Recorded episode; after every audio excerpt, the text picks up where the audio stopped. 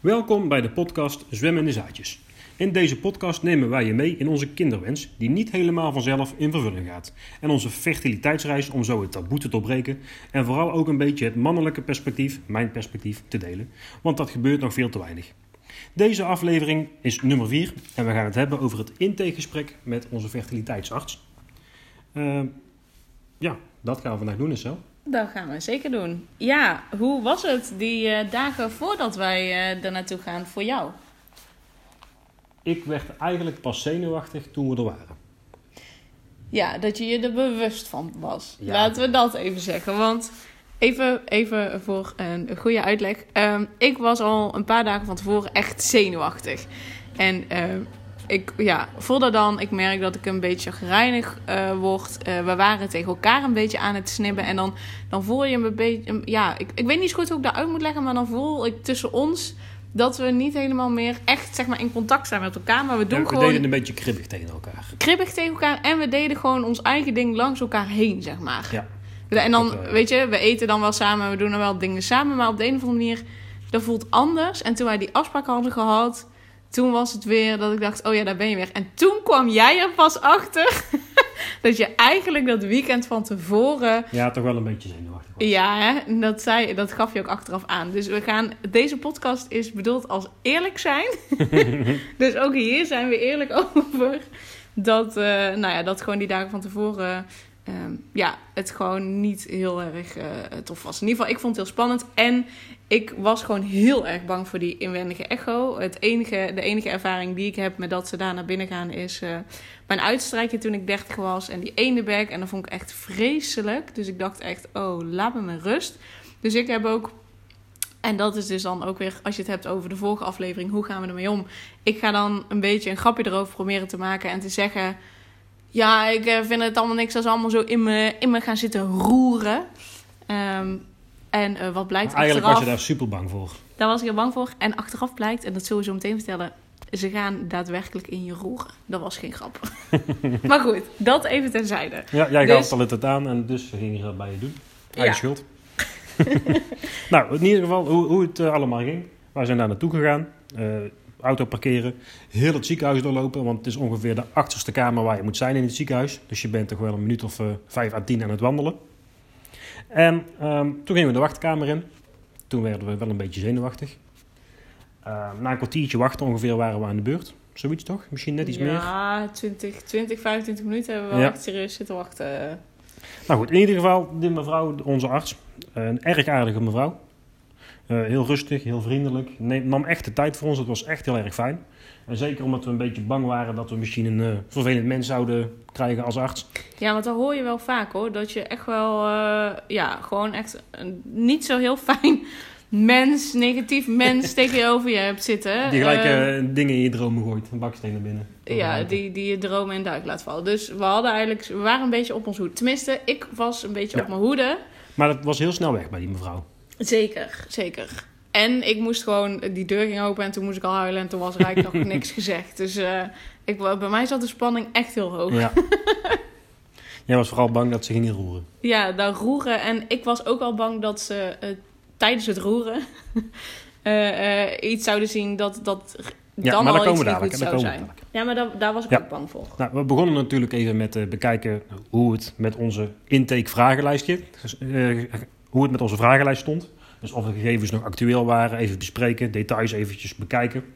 Ja, want ik weet niet of we dat al hebben verteld, maar we kregen van tevoren dus een vragenlijst. Ja, hebben we verteld volgens mij. Oké, okay, nou die moesten minimaal twee weken van tevoren opsturen, uh, zodat het op tijd binnen zou zijn. Ja, en daar moesten we dingen aangeven van, uh, zit er in de familie dingetjes die hierop lijken?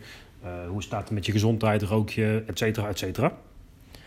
Um, nou, daarbij gingen we onder andere al de uitslag van mijn zaadonderzoek bespreken. Ja. En uh, wat eigenlijk bleek, is dat het niet eens zo heel erg slecht staat met mijn zwemmers.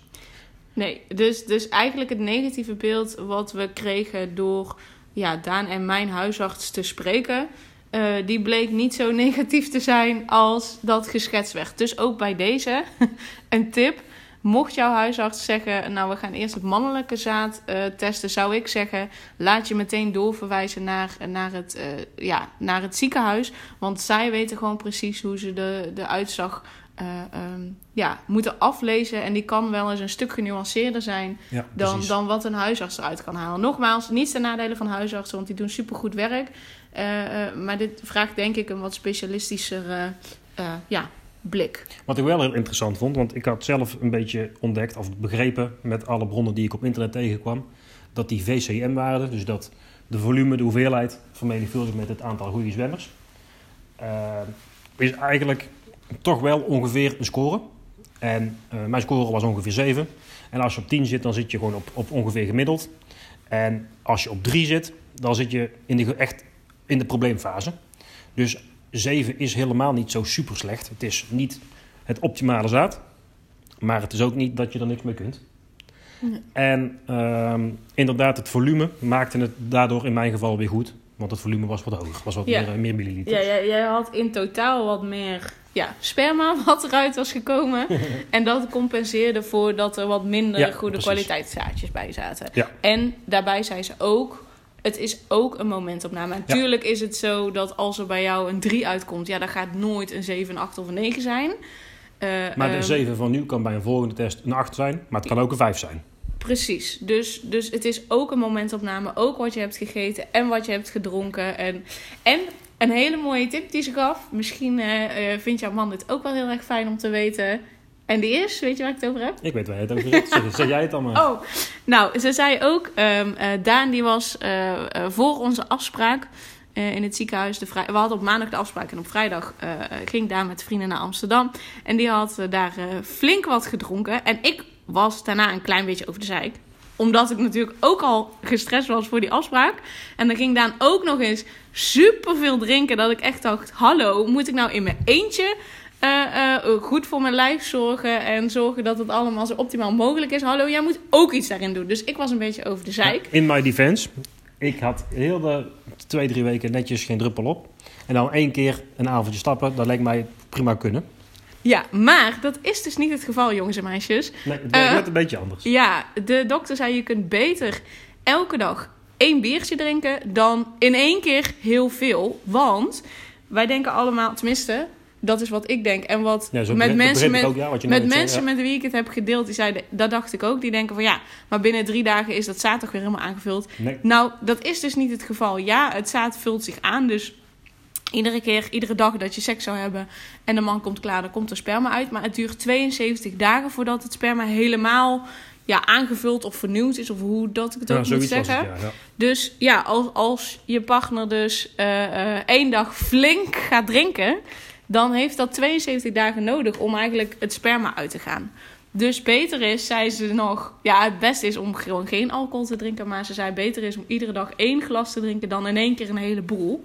Um, dus dit was ook, vond ik, een hele interessante. omdat ik echt dacht, inderdaad, een paar dagen en dan is het gewoon weer goed. Maar dat is dus niet. Nee, precies. Um, misschien omdat we toch op dit onderwerp al zitten van uh, mijn sperma-onderzoek. Ik moet nu een nieuw potje in gaan leveren. En um, daarbij gaan ze uh, eerst dezelfde truc doen als ze al gedaan hebben. Dus ze doen hem in een soort machine die dan telt hoeveel uh, goede zwemmers er zijn. En daarmee maken ze een soort van inschatting hoe de rest van die waardes is. Dus eigenlijk wat we in de, ik geloof, de eerste aflevering besproken hebben. En dit keer gaan ze dat dus ook opnieuw doen. Het blijkt dus dat dat automatisch gaat. Het gaat allemaal door een machine die alles, uh, alles uitrekent. En wat ze nu ook gaan doen, is het met de hand nog een keer tellen. En uh, klinkt heel gek, maar wat ze doen, ze pakken een hele sterke microscoop. Ze zoomen goed in op de kleine zaadjes. En dan gaan ze, bijvoorbeeld pakken ze een, een klein druppeltje. En dan weten ze hoeveel milliliter dat is. Gaan ze, daarin gaan ze tellen. En dan gaan ze ervan uit dat de rest van het zaad gelijk verdeeld is. Of met een bepaalde berekening. Komen ze dan uit op een factor waarmee ze het kunnen vermenigvuldigen. En dan komen ze met een beetje geluk op hetzelfde getal uit als de computer. En wat ze dan vervolgens nog als extra check gaan doen, is ze gaan het eigenlijk heel snel centrifugeren. Een beetje zoals uh, de was in de wasmachine op het einde. En dat zorgt ervoor dat alle ja, goede deeltjes die, eh, die nuttig zijn zeg maar, voor, de, voor baby's te krijgen, voor de bevruchting, dat die allemaal bij elkaar samenkomen. En het losse vocht, dat dat ook samenkomt. Waardoor ze dat een beetje kunnen scheiden. En dan gaan ze dus, en daarin gaan ze tellen. Dus dat, eerst, dat klopt trouwens niet volgens mij wat ik net zei. Ja, ik weet niet precies hoe ze het gaan doen. En volgens mij gaan ze eerst centrifugeren en dan pas met de hand tellen. Dus die eerste computercheck doen ze. En ze gaan dan de check doen nadat ze gecentrifugeerd hebben. Dus dan krijg je eigenlijk een soort van... Um, ja, dat het allemaal gecentreerd zit, allemaal bij elkaar zit. En dan zien ze ook gelijk of die waarden dan juist wel heel hoog zijn of hoog genoeg zijn om op een eventueel ondersteunde manier een zwangerschap te maken. Ja, want volgens mij gaan ze ook nog wel verder kijken of het gewoon überhaupt ja, goede ja. zaadjes zijn. Ja. Maar na het centrifugeren heb je dus eigenlijk een soort van dikke, dikke soep. En daar zitten alle spermatjes bij elkaar. En het vocht zit een beetje los. Dus dan kunnen ze, hebben ze eigenlijk een soort van uh, geconcentreerd sapje gemaakt. Ja. ja, en dan komt er een uitgebreidere uitslag ja, uit. Dan kun je makkelijker op testen. Dat is ja. Ja. ja, en ik neem dus aan dat ze, uit, ja, dat ze meer er nog in gaan. Ik weet niet wat precies. Nee, want dat, dat, dat is dan het prutje wat je overhoudt, die dan ook gebruikt zou worden bij bijvoorbeeld uh, ondersteunde. Prutje. ja, dan krijg je gewoon een dikke soep volgens dat mij. Dat klinkt zo vies, een prutje. En Nee, uit ja. dat prutje komt een baby of Ja, zo. Zoiets. Ja, nee, wat, wat ze dan ook eh, meteen gaan checken is of dat uh, Daanse zaad dan geschikt zou zijn voor IUI. Dus voor degenen die dat niet weten, ja, dat is eigenlijk inseminatie. Dus dan gaan ze Daan sperma eh, ja, opwerken, noemden ze dat. Dus eigenlijk dat is wat, ne- ja, wat Daan net zei, dan gaan ze ervoor zorgen dat in ieder geval ja, de goede zaadjes eruit komen. En die spuiten ze dan ja, rondom mijn ijsprong. Ik weet niet of dat wel of niet met de hormonen gaat zijn, maar dat kan volgens mij zelfs ook zonder hormonen. Als het bij mij allemaal goed werkt Ja, daar weten we Maar dan, ehm, van. gaan ze het erin spuiten zodat het zo dicht mogelijk eh, bij de juiste plek uitkomt. Zodat ze dat stuk in ieder geval niet meer hoeven te zwemmen. En dan, eh, nou ja, daar gaan ze in ieder geval ook eh, checken. Dus dat was gelukkig, gaf ze een genuanceerdere uitleg van Ja. Daanse zaad. Waardoor toen eigenlijk ik al had zoiets van, oké, het is niet zo erg, het komt goed. We hebben gewoon hulp nodig, maar het is niet zo erg gesteld als dat ze dachten. Het is nog mogelijk Ja. dat we kinderen kunnen Maar krijgen. het had dus ook tot nu toe gewoon domme pech kunnen zijn of slechte timing. Ja, ja, ja, precies. Dat klopt. Nou, en, vervolgens toen we de zaadjes besproken hadden, toen gingen we eigenlijk weer eh, bij, jou over jou hebben eigenlijk. En ehm, ja, misschien moet jij het zelf vertellen. ja, nee, daar, daar zijn eh, verschillende dingen natuurlijk eh, besproken. Ehm, ik had, ik heb dat eerder volgens mij ook al wel enigszins aangeschipt in de podcast. Ik ben, nou ja, laat ik gewoon zeggen, ik ben te zwaar.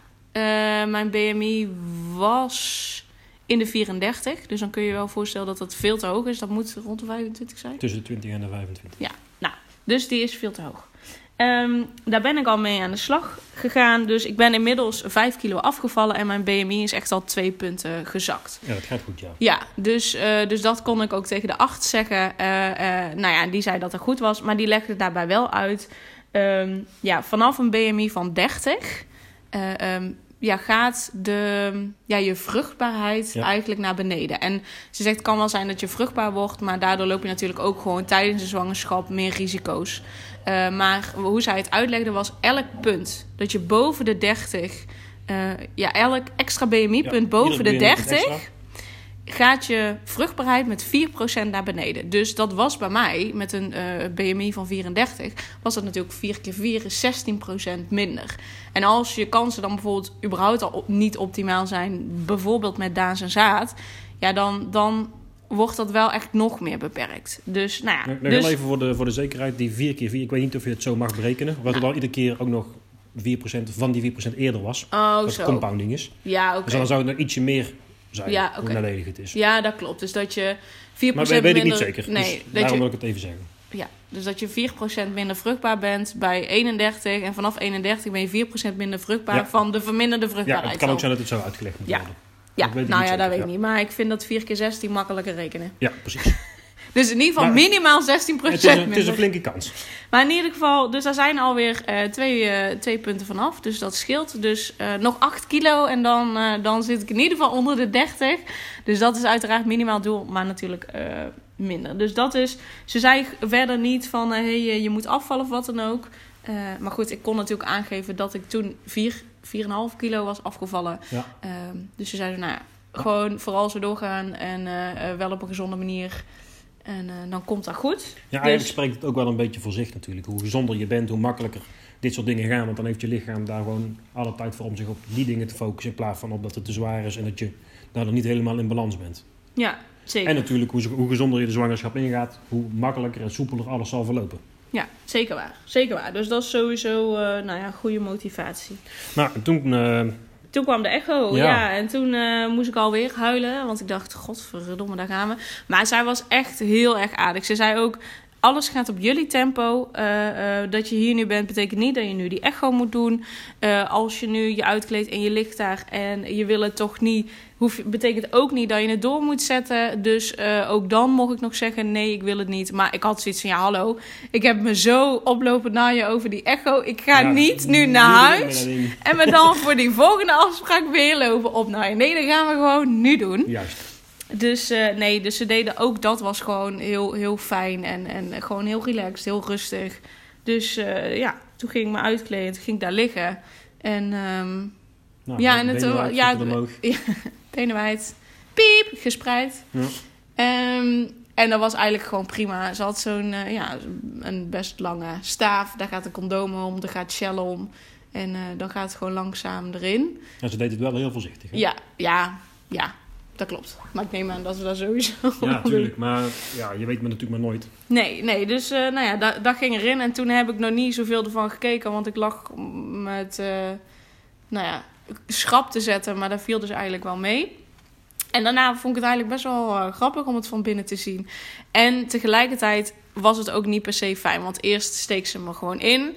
Ja, en dan gaat ze je baarmoeder een beetje van uh, alle kanten bekijken. Ja, en van rechts, van dat van boven. vond ik een iets minder fijn gevoel. Ja. Dat was nog niet zo erg. Nou, vervolgens zei ze, ja, uh, het beeld is uh, 2D, maar jij bent natuurlijk 3D. Dus ik moet hem ook even van de zijkant bekijken. Dus dan doet ze hem helemaal zo, ja, weet ik veel, naar boven of naar ja, beneden. Wat, wat luisteraars, Selma, armen gaan nu alle kanten op. Ja, dus, de, dus het roeren begon, zullen we maar zeggen. Nou, dat, dat was prima, het zag er goed uit. En toen ging ze op zoek naar mijn eierstok. En als ze dat dus gaan doen, dan gaan ze echt roeren. Maar ben maar niet bang, want het roeren is niet zo heel erg als je doet in een soeppan. Maar het was wel dat ze echt een beetje alle kanten op ging. Omdat ze hem echt moet zoeken. Omdat hij niet altijd precies ja, bij elke vrouw op dezelfde plek ligt. Ja, en, en die dingen schijnen maar zo groot als een walnootje te zijn. Ja, dus dat is gewoon wel zoeken. Nou, de eerste had ze, had ze vrij snel gevonden, de rechtse. Ja. De linker niet. Waarbij Klopt, ze op een gegeven moment ook echt even op mijn buik moest drukken. Om hem uh, ja, tevoorschijn te laten vloepen. Dus dat, was, dat was niet zo heel erg prettig. Maar nee. het viel me alles nog steeds. Die ene ja, bek je, vond deed ik. het ook echt goed. Die ene bek vond ik nog steeds erger dan, dan dit. Dus, uh, dus de volgende keer mag ze prima nog een keer roeren als dat nodig is. Ja, als het helpt. helpt. Um, ik vond en... het wel heel interessant om op het beeld te zien hoe het er van binnen allemaal uitzag. Soms kon je wel een klein beetje dingen herkennen. Aan de hand van wat we vroeger met biologie geleerd hebben. Maar bijvoorbeeld die eierstok herkennen, ik zag gewoon een zwart stukje. En uh, zeker toen ze eitjes ging tellen die dan op die eierstok zitten. Daar zag je dan een aantal zwarte bobbeltjes op een zwarte, zwarte langere bobbel. En ik zag er eigenlijk helemaal niks in. Ik kon maar met haar meetellen hoeveel zwarte blokjes ik zag. Maar mij, zag het, mij, mij zei het helemaal niks. Maar schijnbaar kon ze daar de eitjes tellen. En wat dan wel weer heel goed nieuws is, op, op allebei de eierstokken zaten zes eitjes te wachten. Ja. Het schijnt namelijk dat bij iedere keer dat de vrouw ongesteld is, dat er aan beide eierstokken een aantal eitjes klaarstaan. Toch? Zo zeg ik ja. goed, hè? Ja, aan het niet, niet, niet als, je, als je menstruatie begint, maar elke cyclus. Ja, dat bedoel ik. ik Elke dacht cyclus, dus, verkeerd. elke cyclus groeit er één eicel. Dat dacht ik. Maar het blijkt nu dus dat dat niet het geval is. Eh, Ja, in de, in de meest optimale situatie groeien er ongeveer elke cyclus 10 eitjes. De ge- gemiddelde En- situatie. En dat is niet bij elke vrouw anders. Want een vriendin van ons die zit ook uh, ja, uh, in het ziekenhuis voor, uh, voor een kinderwens. En die vertelde dat er bij haar maar één eicel um, groeide. Maar ja, in de, in, de, in de optimale situatie groeien er gemiddeld Dat 10 was rond- rond de eicellen per, Dat was, was eh, goed. ja, per cyclus. En dan op het moment dat je menstruatie begint, dan e- één eitje gaat daarvan dus springen. Ja, en Dus de rest er- wordt afgebroken. Of, toch? of mocht je eh, dat hebben, kunnen er natuurlijk ook meerdere springen. Maar in principe eentje springt. Eh, en dan denk je, nou handig, die anderen zitten klaar voor de volgende cyclus. Nee. Maar dat is dus niet het geval. Die gaan dus ook weg. Dus elke cyclus groeien er meerdere eitjes. In principe springt er maar eentje, maar ze gaan allemaal weer weg. Dus het is niet zo dat elk eitje uitgroeit tot, nou ja, laten we zeggen de menstruatie. Nee, precies. Dus daar leren we ook weer van. Ja, Eh, maar dus ook dat is eigenlijk... er was niks te zien aan mijn, aan mijn baarmoeder, aan mijn eh, eh, baarmoederwand, aan mijn eierstokken. Dat was allemaal goed. Het aantal eitjes dat groeide was ook goed. Ja, heel goed zelfs.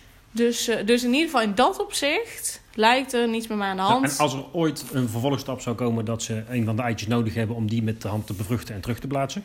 Die, die zijn dan natuurlijk ook die methodes. Voor onder andere IVF, daar doen ze dat volgens mij. Dan is het ook wel een heel groot voordeel dat er zoveel eitjes per eierstok aan het rijpen zijn. Ja, in principe wel. Want, maar de vraag is natuurlijk of dat dan ook zo is. Maar in principe, kijk, hoe meer eitjes je bij, een, bij bijvoorbeeld een IVF of een ICSI-poging hebt, hoe meer kans je natuurlijk hebt, of hoe meer eitjes en hopelijk bevruchte eitjes teruggeplaatst kunnen worden. Maar dat is natuurlijk ook weer afhankelijk van hoeveel er uiteindelijk bevrucht worden. de maar van die eitjes. En wat je wil, is dat er, uh, als je dus een IVF of een ICSI-poging gaat doen, dat er zoveel mogelijk eitjes rijpen en, en goed genoeg zijn om uh, ja, via een punctie eruit te halen, zodat die in ieder geval een poging hebben. Dus, dus dat zou er voor ons ja, mogelijk gunstig uit kunnen zien. Ja, inderdaad. Maar ik hoop niet dat het zover komt. Nee, ik ook niet. Laten we lekker op de natuurlijke wijze zwanger worden ondertussen. Ja, ja dat, dat, dat zou helemaal mooi zijn.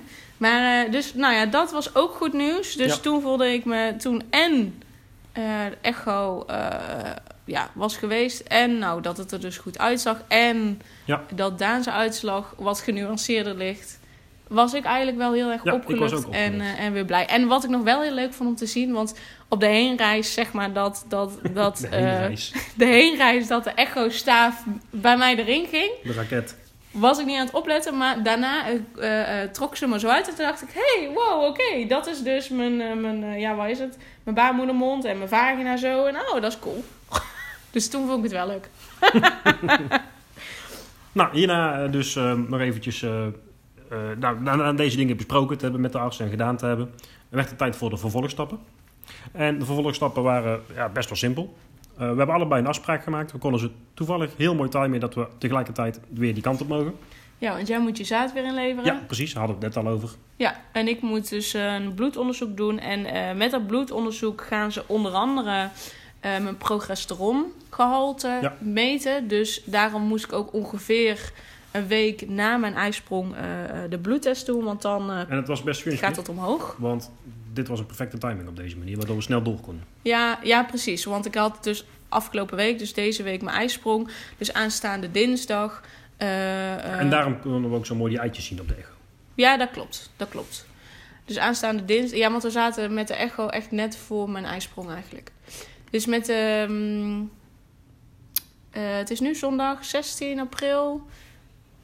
En 17 april. 17 april en dinsdag 19 april dan hebben we dus bloedonderzoek. Dus ze gaan dan progesteron testen. Dus vandaar dat het ongeveer een week na mijn ijsprong moest. En ze gaan op schildklier testen. Ja. En vast nog Want meer dingen. dat kan er onder andere mee te maken hebben inderdaad dat de zwangerschap niet zomaar start.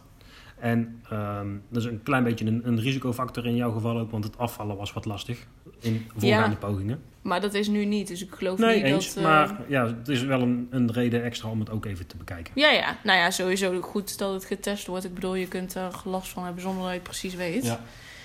Um, en, dat zijn in ieder geval de twee hoofdmarkers, zoals ik het begrijp. Ja, ja, zeker. Dus voor mij bloedonderzoek dinsdagochtend. Ja, en, en Daan uh, mag weer zijn zaad inleveren.